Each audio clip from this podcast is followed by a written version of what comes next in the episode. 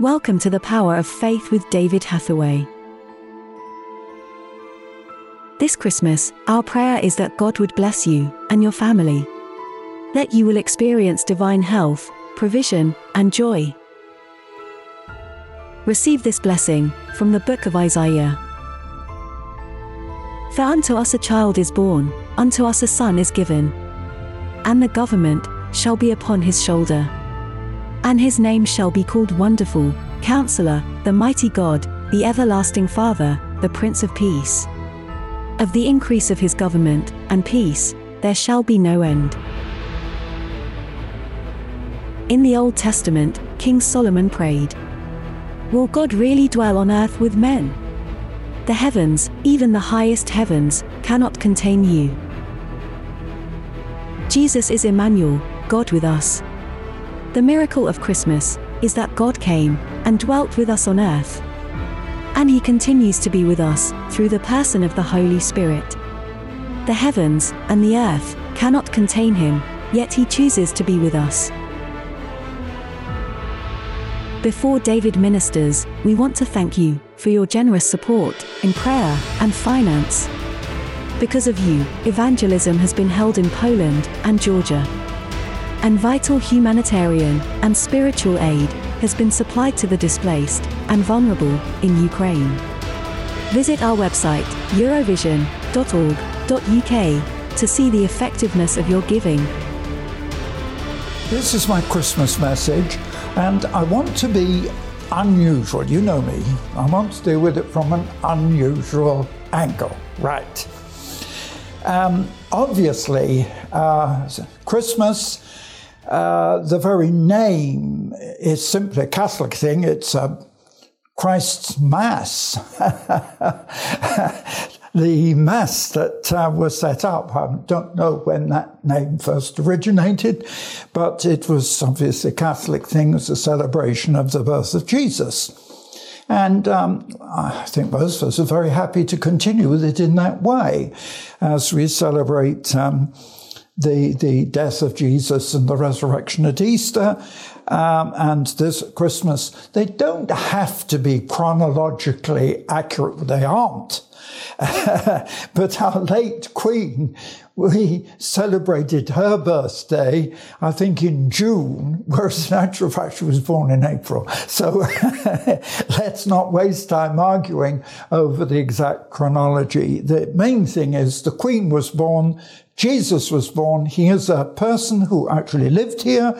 Um, that he died, he rose from the grave, but first of all, he had to be born. Come on. I have to laugh a bit about this because even I, age 90, was born, although it was in 1932. Anyway, so I, I, think to introduce what I want to talk about, and I, I want to talk about an unusual aspect, is to go back to the Old Testament scripture and you're all familiar with Isaiah chapter 9. Um, the, verse 2 uh, the people walked in darkness have seen a great light. Um, but verse 6 it comes, For unto us a child is born, unto us a son is given. To me, I find this little bit unusual in the sense that the prophet Isaiah, and remember Isaiah was one of the greatest prophets, Isaiah is saying, to us a child is born, to us a son is given. But he was son of God. So really the whole of the New Testament is based on prophecy in the Old. it's difficult to fully understand the New. yes, you can understand the New Testament, but basically it's all based on the prophecies of the Old, and the New Testament was to be the fulfillment of Old Testament prophecy. But I came across, and somehow.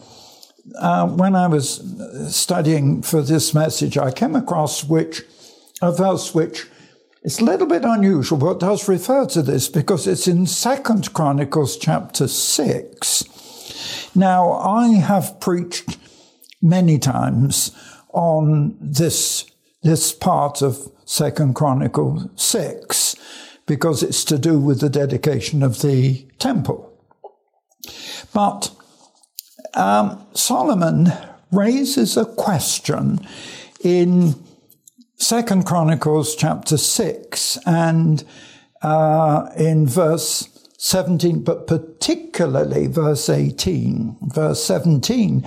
Now then, O Lord God of Israel, let your word be verified. In other words, prove true. to verify something as you prove its truth, which you have spoken unto your servant David. And then in verse 18, Solomon is saying something very profound. He says, Will God in very deed dwell with men on earth? Now, it's possible that I may have to refer to this in later messages because I think it raises a very interesting point. Because Solomon is actually asking a question but yet his question is a prophetic statement. He says, Will God, in actual fact, I mean, however you translate this, whichever translation I'm using, the authorized version, will God in very fact dwell with men on earth? That's living here. And then he qualifies it by saying, Behold, heaven and the heavens uh, heaven and the heaven of heavens cannot contain you. How much less this house which I have built? So that is quite clear. First of all, that God would dwell on earth. Hence, in um, Isaiah 6, verse 9, unto us a child is born, unto us a son is given and the very fact that Jesus was the Son of God and dwelt on the earth with us for 33 years.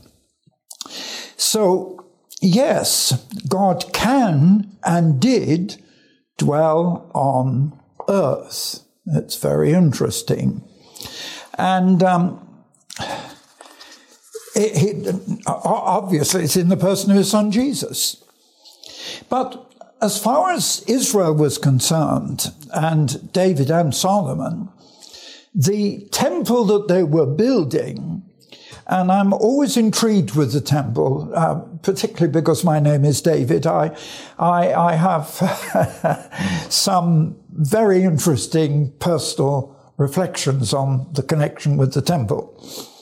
But the temple was to be the place where the only evidence of God, which was, of course, the Ark of the Covenant, and the Ark of the Covenant, which was to be in the Holy of Holies, was to be, in fact, the, well, within the Holy of Holies and in the Ark dwelt the Shekinah, which is God's glory. So although you didn't have the person of God, you actually had the glory of God, the Shekinah glory. That's quite interesting. And when you realize that Solomon and David are saying, can God dwell on earth? Shall God dwell on earth? And how, how can such a building contain him? Because of his glory and of who he is, it is true that the, uh, the ark of the covenant in the holy place was only a small representation, the Shekinah glory of God, never could fully represent God himself. And that's why ultimately God had to send his son as being the only way that he could reveal himself to the people. Thank you for supporting our ministry through prayer and finance. We continue to provide humanitarian and spiritual aid to Ukraine, helping the desperate and hurting people as they struggle to survive this winter. David continues to evangelize in person and online. Recently in Georgia, we saw many come to Christ. None of this would be possible without your continued support.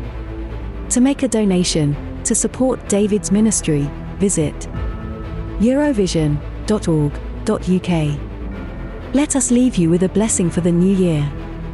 I said to the man who stood at the gate of the year, Give me a light, that I may tread safely into the unknown.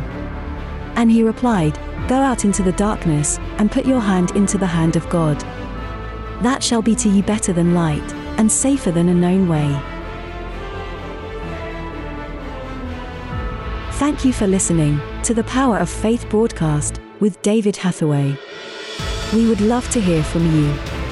Contact us by visiting eurovision.org.uk. Also available online are many free teaching resources to help you on your walk with God.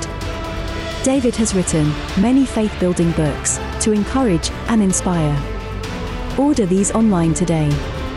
Each month, David ministers online and in person. Our ministry is only possible because of the faithful support of so many people. For details on our evangelism and humanitarian relief work, visit eurovision.org.uk. Thank you again for listening.